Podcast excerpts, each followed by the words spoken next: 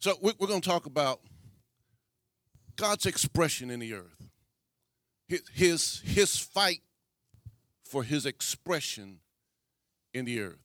How many of you guys here are, let's just say, I'll use the word jealous. How many of you here are jealous about your rep- reputation?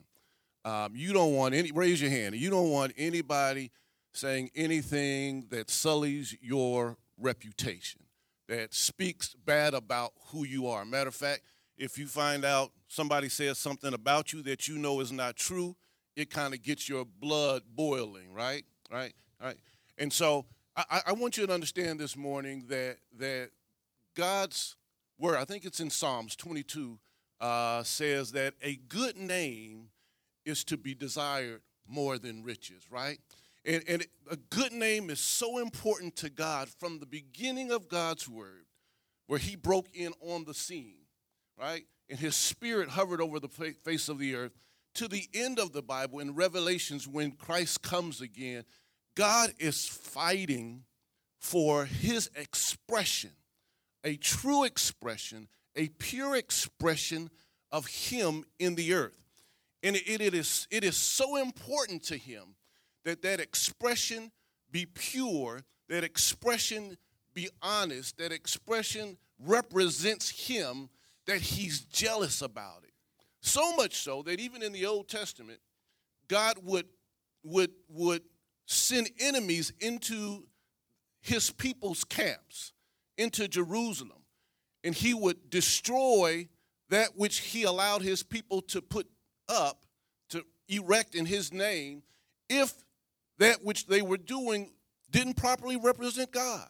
And he tell them, he said, if you guys sin against me, if you go out and you start doing what I've told you not to do, then what you're doing is you're put you're you're putting out a poor representation of me in the earth. And it, my reputation is so important to me, I won't allow that to continue. And I will wipe it out and we'll start all over again. All right? And, and, so I want you to understand, just as it is important to you that your reputation be pure, right? And that you will fight for your reputation, that God will fight for his reputation. He'll, he'll do everything in his power to make sure, from the beginning to the end, it's all been about fighting for God's reputation, that God's image through the church, that we might be that light on the hill, right? That we might be that salt in the earth, that when people look upon us, they might see Christ in us pointing towards God, and that might change people's lives, their hearts, their minds, and turn them toward the Father. And so God is fighting not only that that reputation be established, but that reputation be matured and that we be a mature expression of Christ, who is the image of God in the earth. Man, that's good. And um, say this with me what I do today matters. Here's why. Here's why.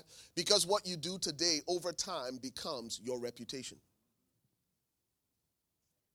Listen to me. What you and I do today matters because what you and I do today over time becomes our reputation. And here's the second reason that matters is because your reputation will precede you everywhere you go. Y'all, y'all listen to what I'm saying?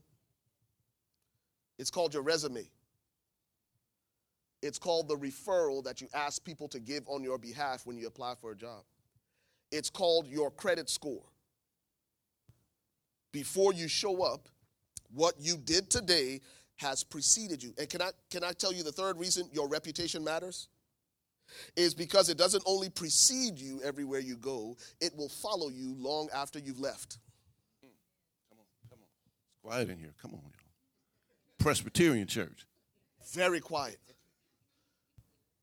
It matters. Because long after you leave, what you did today will determine how you're remembered. In fact, there is a million dollar industry today called reputation management. If you go to reputation.com, People go to reputation.com and pay big money, big money for reputation.com to scrub the internet of any negative press, of any negative videos, of any negative pictures. And, and, and you can always tell, and, and you can always tell when you know something used to be there and all of a sudden you can't find it.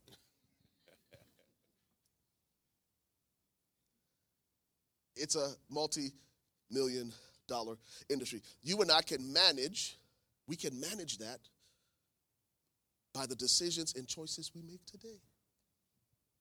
Because over time, it becomes your reputation. It doesn't happen in a day, but it does happen daily. Are y'all with me? Look, remember what we said everything we talk about here at City Church, the principles are transferable. So, so how you are at work, your punctuality or the lack thereof becomes your reputation. The quality of your work or the lack thereof becomes your reputation. And it becomes the box or the category by which you are defined. Reputation matters. Uh, that was just off the dome. That was good. But go ahead, my friend. that was good. And, and and and the reputation is so important that that God has called each and every one of us into the fight, right? The fight for his reputation. And the fight is real. The battle is serious. He's gone so far to say is that if if you're lukewarm, if I've called you into the battle and you're lukewarm, then you're no good for me. I, I, it's, I could, I'd rather spew you out of my mouth. Uh, you need to either be cold, which means that you're not on my side, or you need to be hot and on fire and in the battle, right? Uh, because all of this, from Genesis to Revelations, is about the fight for the reputation of God. For we who are Christians with the Spirit of God in us to fight for the reputation of God. And so we, we break into uh, this message this morning about fighting. Um, and we start in the book of Nehemiah at the fourth chapter. Uh, and, and this is kind of a, an expression throughout the entire scriptures from Revelations to, from Genesis to Revelations about what that fight looks like, right? And so starting at the seventh verse, it says, But when Sanballat and Tobiah, the Arabs, and the uh, um, uh, Ammonites and the Ashdodites, yeah, bear with me on them names, uh, uh, heard that uh, the repairing of the wall of Jerusalem was going forward and that the breaches were beginning to be closed, they were very angry and they plotted together to come and fight against Jerusalem and to cause confusion in it. And we prayed to our God and set up a guard as a protection against them day and night. So you also have to understand that as a function of this fight, the enemy doesn't have much that he can use to stop God's work. And so he's going to come in and stir things up and cause confusion. He's going to bring in doubt. He's going to bring in depression. He's going to, to, to bring in things that those whom uh, we've trusted in all our lives as kids growing up, he's going to bring their words back, which may not be, you know, scriptural, may not necessarily be correct, but those are things that we've learned to live by all our lives. And it is that kind of thing that we start leaning on. Uh, you know, cleanliness is next to godliness and you know, stuff like that. You go in the Bible and you look at it and say, I, I, don't know where that passage of scripture is, but but I know my mom used to always come into the room and say, you know what, clean up your room. Mom, my room is clean. Cleanliness is next to godliness. You need to make sure that you make your stuff, keep your stuff clean. Right? We get all kinds of things that are poured into us as we grow up that may not necessarily be scriptural, but we learn to lean on them. We learn to try to use them as we go through life right? And it is those things sometimes the enemy uses to confuse us. The Bible says the, the, uh, the, the enemy knows the word of God, right? And so he'll use the word of God to try to confuse us in the middle of the fight to keep us from succeeding, from getting to the place where we are God's expression in the earth. And so when we break into this story, what we see is that the people of God are coming back to Jerusalem after God had destroyed the temple. He sent Nebuchadnezzar and Babylon into Jerusalem on several campaigns. The last campaign, they came in about uh, 586 BC, and they destroyed the temple, tore it completely down. All right? And so God promised by his prophets to the children of Israel that in 70 years, we would, I will bring you back to Jerusalem and you will restore the temple of God. You will bring back this expression. I had to I had to get rid of it because it wasn't it wasn't a pure expression of me. You guys were running around doing things, you know, like y'all do that don't necessarily represent me. And so I had to come in, remove it, and start all over again. And so I moved you into captivity, but in 70 years, you should know this I'm going to raise up a king, Cyrus, who's going to come in and destroy and beat Nebuchadnezzar take Babylon, and he's going to create an edict and he's going to send you back so that you can restore Jerusalem. And so it took 22 years, 22 years for them to restore the temple, right? Took seven years the first time, but it took 22 years. But it took 22 years because the enemies of God came in and they tried to create havoc they tried to create confusion. They tried to, to stop the work of God, and they were successful. And so, iteration after iteration, the people of God would come back and they would continue the work again. And God sent them back in three waves, right? Three, three waves. Sent them back in three waves. The first wave was to address the temple itself. And I want you to understand this because this is really how God works with us. The first thing he wants to do is he wants to break into our lives, break into our sin, and establish a relationship with us and move into our hearts. The, first thing he wants to do is restore him as the rightful God in the temples of our hearts. And so, after all this time, the first thing that God said, as a part of my first way, the first thing we want to do is we want to go in and we want to lay the foundations for the temple and restore the temple so my expression is back in the earth. Before we do anything else, I want to break into your life and show you that I am God. I want to show up in your situation. I want you to get to the place where you fall on your face, say, Lord, I can't do it anymore. And I show up, and now all of a sudden you've got a relationship with me. You see me beyond anything else. That's the first thing I want to do. And so the first thing he did in the first wave, God loves threes. There's something about threes that God just loves. First thing he did in the first wave was restore an expression of him. And he sent uh, he sent Zerubbabel back and worked with the people of God to lay the foundation for the temple. The second thing he did was he sent Ezra back. And with Ezra, he said, now that the temple is there and you're, you've established a relationship with me, I want you to learn about me. So Ezra's going to come back and teach you my laws and establish my ways so now you understand what is the expectation that I have of you. Isn't that the way it happens though? Once you get Jesus into your heart, once you turn from the stuff you used to do and you decide, you know what, I'm going to start following Lord all my heart. All of a sudden, He gives you this hunger for His word. And you don't know where it comes from. But the good thing is, is that you can never out eat what God places on His table.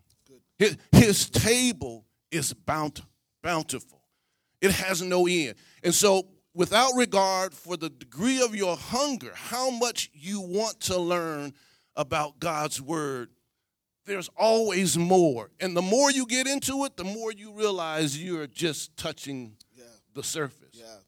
Yeah. Good. Yeah, yeah. And so that, that's what he does. He then breaks into your life he shows himself as God. All of a sudden, now all of a sudden, you start have you have a heart for him, but you, your your knowledge is lacking, and so now you get a hunger, and you start opening up the scripture, and you start reading God's word, and you start getting getting educated and start getting knowledge about what God expects of you and and and what God has done in the earth and how he's how he's broken in on the lives of other people and and then you start getting this expectation about how God is going to break in on your life. And then you start seeking Him. You start learning how to pray. You start learning how to do Bible study. Then all of a sudden, the next thing He does, the third phase or the third way, which is what we're focused on this morning, is when He sent Nehemiah.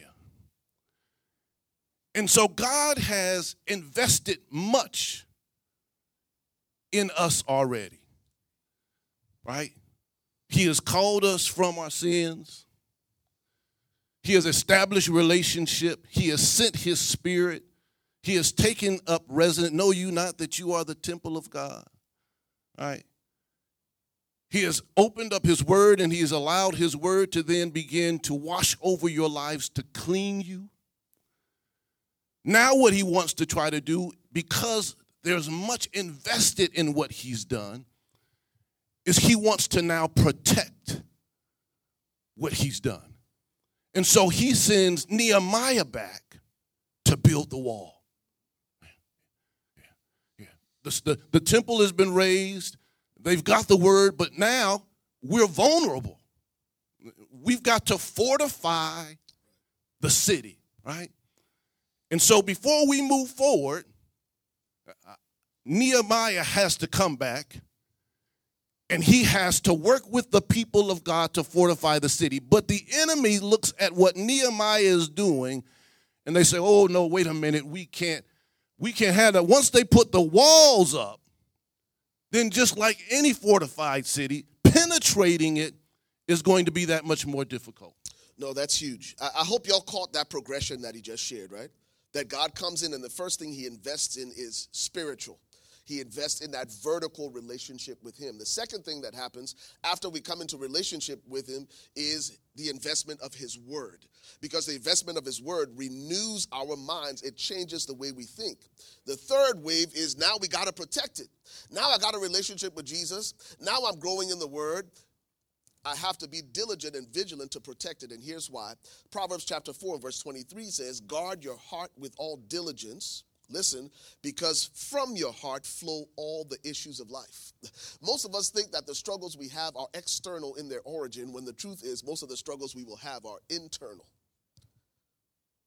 Hmm? Is this stuff on the inside? He, uh, the, the smartest man who ever lived, the wisest man who ever lived, Solomon said, Guard your heart, for out of your heart flow all the issues of life. And so he sends Nehemiah to build the walls to protect the spiritual house, the, the temple, uh, to protect the, the communication of his word. But what I find striking in verses 7 through 9, which we read, is check this out, check this out. Not everybody's going to celebrate your progress.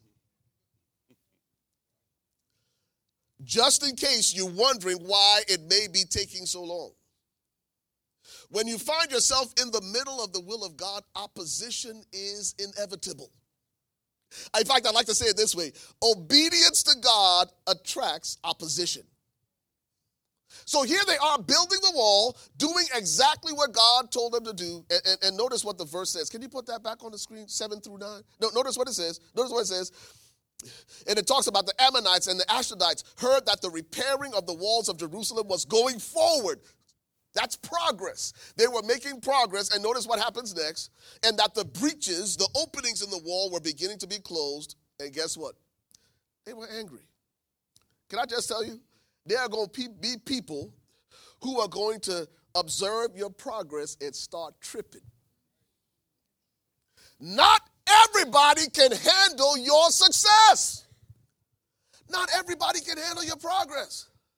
And in the midst of doing something that was helpful, for those of you who have ever had situations in your life where you were helping somebody and you were doing good and it backfired, welcome to the family. Listen, listen, listen to what the scripture says. They were doing good. But in their doing good, it attracted opposition. And, and, notice what it says, and they all plotted together to come and fight against Jerusalem. Let me tell you something right now. There are conversations happening about you right now that you have no clue about. There are people who are against your progress. And that's why I said what we're going to talk about is the fact that you have been invited to the fight, whether you realize it or not. You are in a fight. You are in a fight. And it is spiritual in nature. And the adversary who's after you is after the reputation of God.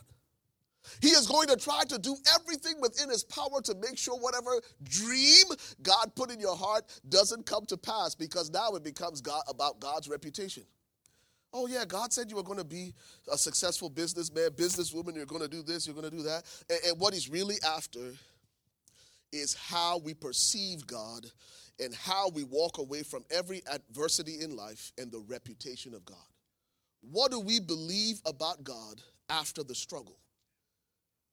Will you still believe that God is faithful? Will you still believe that God's word is true? And that is what the fight is about. It is about guarding and protecting the reputation of God. Because now these guys are saying, this wall ain't going up on our watch. I don't care what they said God told them. I don't say, care what their God is doing. This wall ain't going up because this wall is about the reputation of God. And the enemy wants to bring us to a place where we begin to question the faithfulness of God. Does God really love me? Does he love me enough to heal this body? Does yeah, is he in this thing? Did I really hear from God? Because opposition. Let me tell you something. Let me tell you. Can I tell about three kind of people you'll deal with? Number one, uh, people who dismiss the dream. He said, God put this dream in my heart. Man, that's just Jesse, man, whatever. And maybe some of you have encountered those kind of people. And then there are going to be people now who despise the dream. They see that there's something to the dream because they see your progress and now they despise the dream. And then the third kind is what Nehemiah is dealing with. And these are the people who are hell bent on destroying the dream. Now, let me tell you how sometimes the, the destruction comes. Notice what the verse says. They came to Jerusalem to do what? To cause confusion. One of the most potent, one of the most effective weapons of the enemy is not to beat you over the head, not to hurt your body, but just to sow a few seeds of confusion. To make you wonder, Garden of Eden, did God really say? Isn't that what Satan said to Eve? He said, I know all the stuff you're talking about God's reputation, but are you sure? Are you really sure? And how many of you realize it's hard to build something where there's no unity? That's all I'm going to say about that. Listen to me. We could preach a very spiritual message, but what we're trying to show you is how does this flesh out in your life every day? The enemy is after the reputation of God and he's trying to get you to quit prematurely. And the way he's doing it is not only by his resistance, but also by sowing seeds of confusion and doubt that cause you to second guess what you know God told you. Because not everybody is going to celebrate your progress. So help me preach this. Turn to your neighbor and tell him, build a wall. Build a wall. Build, turn to your neighbor on the side and tell him, build a wall. Build a wall. Say, build the wall. Build the wall. me preach this. Say, build the wall. Build the wall. Yeah, yeah, there's much at stake. God has put much into your lives. He has invested much. Can y'all hear me? Lost it. Behind me? Which one? Blue, green? Turn to your neighbor again and say, build the wall. Yeah, yeah, yeah, yeah, yeah. There's, there's much at stake. God has invested much in your life. It, it, it, it was 95 years from Zerubbabel to Nehemiah. God had spent a whole lot of time rebuilding the temple, establishing his word, washing them with the word, building them up, maturing them, growing them, and he knew all of this was at stake if Jerusalem was still not impenetrable, if if all of a sudden, for some reason, doubt slipped in, if confusion became rampant, if people started talking and backbiting, if if folks started doubting what they know God told them to do and what they know God is doing in their lives, if all of a sudden the enemy broke in through the breaches, not not not through the main entrance, but through the small places, through the little that you trust. If the enemy snuck in and began to confuse the people of God, all of God's work, everything that he put in would be at stake. And so he told the people, I'm sending Nehemiah back to help you build the wall. Get you to the point where you say, well, it doesn't matter what folks say, right? I know God told me. Did you just do a snap? I, I was wondering if I saw that right. Hold up. He, he snapped that? that? That's what you did?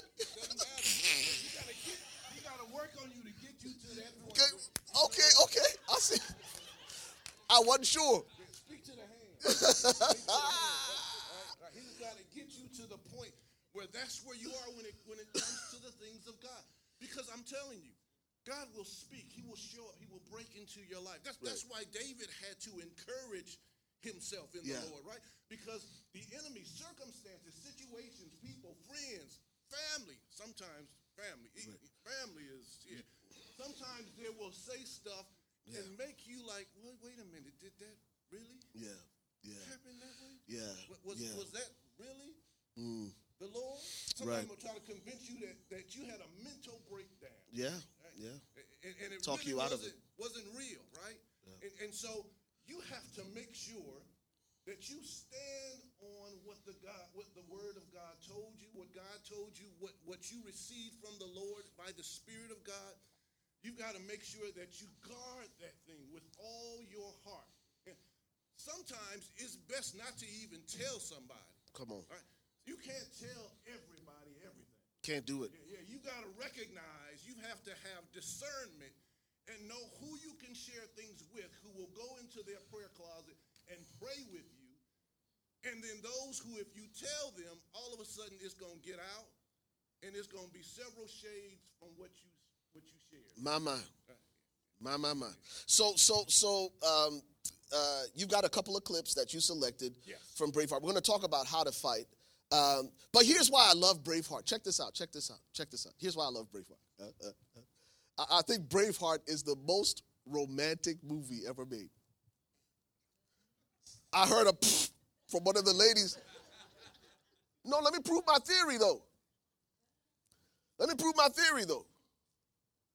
William Wallace shows up after an extensive time away traveling with his uncle who adopted him after his father was mercilessly killed. Y'all remember that? As a young boy, he leaves with his uncle. Doesn't show up until he's much older and now an adult. He doesn't just show up as an adult, but he is a warrior poet. He's a skilled swordsman who speaks multiple languages, namely French and Latin. When he shows up in Scotland, the English have occupied Scotland, and the English are practicing something called prima nocte, which means first night. That means if you're Scottish and you're getting married, an English lord has the right to take your wife on your wedding night before you. And so, one of the opening scenes is that they're getting married right? You remember they're getting married, the guy and the girl getting married, and they invite William Wallace and he and his buddy uh, Little John. They're throwing rocks and doing all this crazy stuff, and this English lord shows up, and they take his this new bride away. Not William Wallace's bride, but they take this new bride away. Now William Wallace has had this childhood sweetheart named Martin, the little girl who came and put the flower on his dad when he's buried. No more than nine years old. William Wallace is now an adult, but he keeps that little flower and takes it everywhere with him. The most romantic movie ever. Y'all saw all the blood and gore, but y'all missed all of that. Right? That William Wallace was was was was loving on this little girl, loving her from the time he was little, and that she loved William. And gave him this little flower that he kept through adolescence and into adulthood. So check this out. When this thing happens at this wedding, all of the men say, We've got to go to war. And William Wallace says, This ain't my fight. I came back here to farm my father's land. I came to live in peace. Listen to me. The war that we're engaged in is coming to your door whether you want to fight or not. Reluctant or not, the fight is coming to your door. The fight for the reputation of God is coming to your door. So he's reluctant. So guess what he does? He, uh, modern, what does he do? He doesn't have a public wedding because he knows that prima nocta is still in effect. Y'all remember the movie? I know it's, it's 1995, it's 24 years, been 24 years. It is the most romantic movie ever. So he takes her away at night into the meadow. And they bring the, the, the vicar and he, he officiates their wedding. And the next morning they go into the village and one of the soldiers starts getting fresh with her brings her to one of the cottages and, and she takes the stone and, and hits him in the head and he's bleeding.